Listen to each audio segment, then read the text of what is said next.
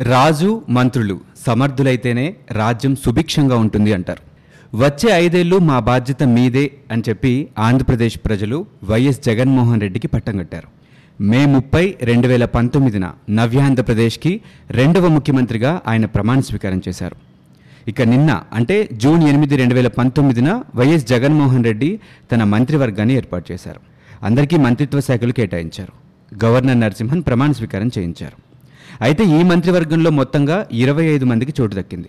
అందులోనూ ఐదుగురికి deputy CM హోదా కల్పించారు. సో కొత్త క్యాబినెట్లో ఎవరెవరికి చోటు దక్కింది? ఎవరి పోర్ట్ఫోలియో ఏంటి? ముఖ్యంగా ఈసారి క్యాబినెట్లో ఎంతమంది మహిళలు తన ప్రాధాన్యతను చూపించనున్నారు?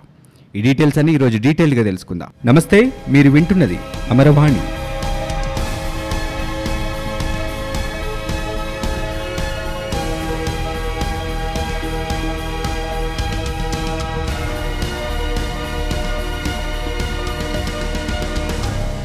ఇరవై ఐదు మందితో జగన్ టీం రెడీ అయిపోయింది. ఇందులో డిప్యూటీ సీఎంగా ఐదుగురికి జగన్ అవకాశం ఇచ్చారు. వాళ్ళలో పిల్లి సుభాష్ చంద్రబోస్ అంజాద్ బాషా ఆళ్ళ నాని కె నారాయణస్వామి పాముల పుష్పశ్రీవాణి ఉన్నారు. తూర్పుగోదావరి జిల్లాకు చెందిన పిల్లి సుభాష్ చంద్రబోస్కి రెవెన్యూ రిజిస్ట్రేషన్ స్టాంపుల శాఖను కేటాయించారు జగన్. ఈయన వైఎస్ రాజశేఖర రెడ్డి హయాంలో రెండుసార్లు మంత్రిగా పనిచేశారు. రోసయ్య ప్రభుత్వంలో కూడా ఆయన మంత్రిగా పనిచేశారు. అప్పట్లో రోసయ్య ప్రభుత్వంలో మంత్రిగా ఉంటూ కూడా వైఎస్ కుటుంబమే నాకు ప్రాధాన్యం అని చెప్పి సంచలనం కూడా సృష్టించారు పిల్లి సుభాష్ చంద్రబోస్. జగన్ పార్టీ పెట్టిన తర్వాత జగన్ వెంటే ఉంటూ నేడు డిప్యూటీ సీఎం హోదా దక్కించుకున్నారు. అలాగే డిప్యూటీ సీఎం హోదా దక్కించుకున్న మరో నేత అంజాద్ బాషా. ఈయనకి మైనారిటీ సంక్షేమ శాఖ మంత్రిగా బాధ్యతలు అప్పచెప్పారు. వైఎస్ జగన్ సొంత జిల్లా కడపలో కార్పొరేటర్ స్థాయి నుంచి ఎమ్మెల్యేగా ఎదిగారిన నేడు మైనారిటీ సంక్షేమ శాఖకి మంత్రిగా ప్రమాణ స్వీకారం కూడా చేశారు. ఇక ఆళ్ళ కాళీకృష్ణ శ్రీనివాస్ అలియాస్ ఆళ్ళ నాని. పశ్చిమ గోదావరి జిల్లా ఏలూరు నుంచి విజయం సాధించిన ఈయనకి ఈసారి మంత్రివర్గంలో అత్యంత కీలకమైన శాఖ వైద్యం ఆరోగ్యం వైద్య విద్య కుటుంబ సంక్షేమ శాఖను కేటాయించారు. కాపు సామాజిక వర్గానికి చెందిన నాని కీలకమైన ఈ శాఖని ఎలా నిర్వహించబోతున్నారో చూడాల్సిందే. ఎందుకంటే స్వయంగా సీఎం జగన్ ఈ శాఖని పర్టికులర్గా నేను స్వయంగా అబ్జర్వ్ చేస్తాను పర్సనల్గా ఈ శాఖ మీద నా అబ్జర్వేషన్ ఉంటుంది అని చెప్పారు. సో ఇలాంటి నేపథ్యంలో ఇలాంటి కీలకమైన శాఖని ఆళ్ళ నాని ఏ విధంగా నడపబోతారనేది ఒక ఆసక్తికరమైన అంశంగానే చెప్పాలి. డిప్యూటీ సీఎం హోదా పొందిన మరో నేత కె. నారాయణస్వామి అలాగే ఈయనకి ఎక్సైజ్ వాణిజ్య పన్నుల శాఖను కూడా కేటాయించారు. వైఎస్ రాజశేఖర రెడ్డికి అత్యంత ప్రీతిపాత్రుడిగా చెప్పుకుంటారు ఇతన్ని. ఈయన తన ముప్పై ఐదేళ్ళ రాజకీయ అనుభవంతో గంగాధర నెల్లూరు నుంచి ఎమ్మెల్యేగా గెలిచారు. ఇప్పుడు ఎక్సైజ్ వాణిజ్య పనుల శాఖ మంత్రిగా ఉండబోతున్నారు. క్యాబినెట్లో చోటు సంపాదించుకోవడంతో పాటు డిప్యూటీ సీఎం హోదాను దక్కించుకున్న ఒకే ఒక్క మహిళ పాముల పుష్పశ్రీవాణి. విజయనగరం జిల్లా ఎస్టీ నియోజకవర్గం కురుపాం నుంచి ఎన్నికయ్యారు ఈవిడ. గిరిజన ప్రాంత సమస్యల మీద ఎప్పుడూ పనిచేసేమికి గిరిజన సంక్షేమ శాఖను కేటాయించారు జగన్. ఇక వీళ్ళ ఐదుగురు కాకుండా డిప్యూటీ సీఎం హోదా కాకుండా మిగతా మంత్రులు ఎవరెవరు ఏ ఏ శాఖల్ని వాళ్ళకి కేటాయించారు ఒకసారి చూస్తే ధర్మాన కృష్ణదాస్కి రోడ్లు భవనాల శాఖను కేటాయించారు. అలాగే Botsa Satyanarayana municipal urban development శాఖను కేటాయించారు.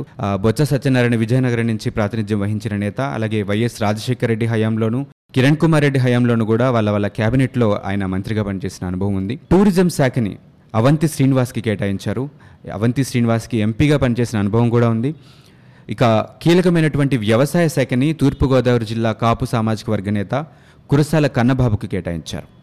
అమలాపురం నుంచి ప్రాతినిధ్యం వహించి రెండుసార్లు ఎమ్మెల్యేగా గెలుపొందిన పినిపే విశ్వరూప్కి సాంఘిక సంక్షేమ శాఖను కేటాయించారు.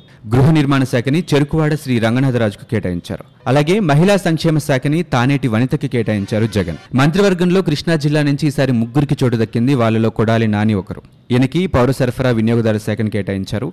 కొడాలి నాని ఎన్టీఆర్ కుటుంబానికి చాలా విధేయతగా ఉంటాడు అనే విషయం రాష్ట్ర ప్రజలందరికీ తెలుసు. ఈ నేపథ్యంలో వైఎస్ జగన్మోహన్ రెడ్డి పార్టీలోకి మారిన తర్వాత ఆయన ఈసారి మంత్రిగా పనిచేయనున్నారు. కృష్ణా జిల్లా నుంచి ఈసారి మంత్రి అయిన మరో నేత పేర్ని నానికి రవాణా సమాచార శాఖను కేటాయించారు. విజయవాడ వెస్ట్ నుంచి రెండుసార్లు ఎమ్మెల్యేగా గెలుపొందిన వెల్లంపల్లి శ్రీనివాస్కి దేవాదాయ శాఖను కేటాయించారు. హోంశాఖ విపత్తు నిర్వహణ శాఖని ఈసారి మేకతోటి సుచరితకు కేటాయించారు. గతంలో వైఎస్ రాజశేఖర రెడ్డి హయాంలో మొట్టమొదటిసారిగా రాష్ట్రానికి హోంమంత్రిగా ఒక మహిళ పనిచేశారు సబితా ఇంద్రారెడ్డి. వైఎస్ రాజశేఖర రెడ్డి హయాంలో జరిగినట్లుగానే ఈసారి కూడా హోంశాఖని వైఎస్ జగన్మోహన్ రెడ్డి మేకతోటి సుచరితకి కేటాయించారు. ఇక వైఎస్ కుటుంబానికి అత్యంత సన్నిహితుడిగా చెప్పుకునే మోపిదేవి వెంకటరమణకి పశుసంవర్ధకం మత్స్య మరియు మార్కెటింగ్ శాఖను కేటాయించారు. ఈయన గుంటూరు నుంచి ప్రాతినిధ్యం వహించారు.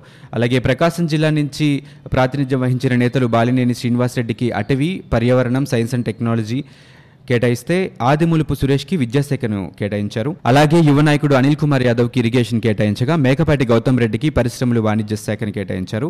పెద్దిరెడ్డి రామచంద్రారెడ్డికి పంచాయతీరాజ్ గ్రామీణ అభివృద్ధి గనుల శాఖను కేటాయించారు. అలాగే బుగ్గన రాజేంద్రనాథ్కి ఆర్థిక ప్రణాళిక అసెంబ్లీ వ్యవహారాల శాఖ కేటాయించగా గుమ్మనూరు జయరాంకి కార్మిక ఉపాధి శిక్షణ శాఖను కేటాయించారు. మూలగండ్ల శంకరనారాయణకి బీసీ సంక్షేమ శాఖని జగన్ కేటాయించారు. ఇక ఏపీ క్యాబినెట్లో మహిళల ప్రాధాన్యత అనే అంశానికి వస్తే ఎప్పుడు మనం వింటూ ఉంటాం. ఆకాశంలో సగం ఆనందంలో సగం అని చెప్పి మహిళల గురించి చెప్తూ ఉంటే చాలా సంవత్సరాలుగా వింటూనే ఉన్నాం. స్టేజ్ల మీద మైకులు పట్టుకొని ఎన్ని చెప్పినా కూడా వాస్తవంలో చూస్తే మహిళల ప్రాధాన్యం ముఖ్యంగా రాజకీయాల్లో తక్కువనే చెప్పాలి. ఇప్పటి వరకు ముప్పై మూడు శాతం రాజకీయ రిజర్వేషన్ బిల్లే పాస్ అవ్వలేదు ఇంకా పెండింగ్లోనే ఉందంటే రాజకీయ ప్రాతినిధ్యం మహిళలకి ఏ మేరకు ఉంది అనే విషయం మనం అర్థం చేసుకోవచ్చు.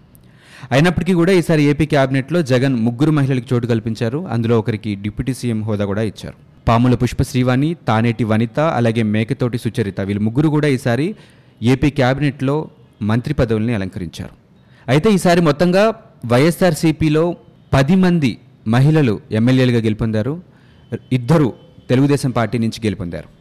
ఇక ఎంపీలుగా ఈసారి నలుగురు ఏపీ నుంచి లోక్సభలో అడుగుపెట్టబోతున్నారు. వంగ గీత విశ్వనాథం గొడ్డేటి మాధవి బీసెట్టి వెంకట సత్యవతి చింత అనురాధ. వీళ్ళు నలుగురు కూడా ఈసారి ఎంపీలుగా లోక్సభలో వైఎస్ఆర్సీపీ పార్టీ తరపు నుంచి అడుగుపెట్టబోతున్నారు.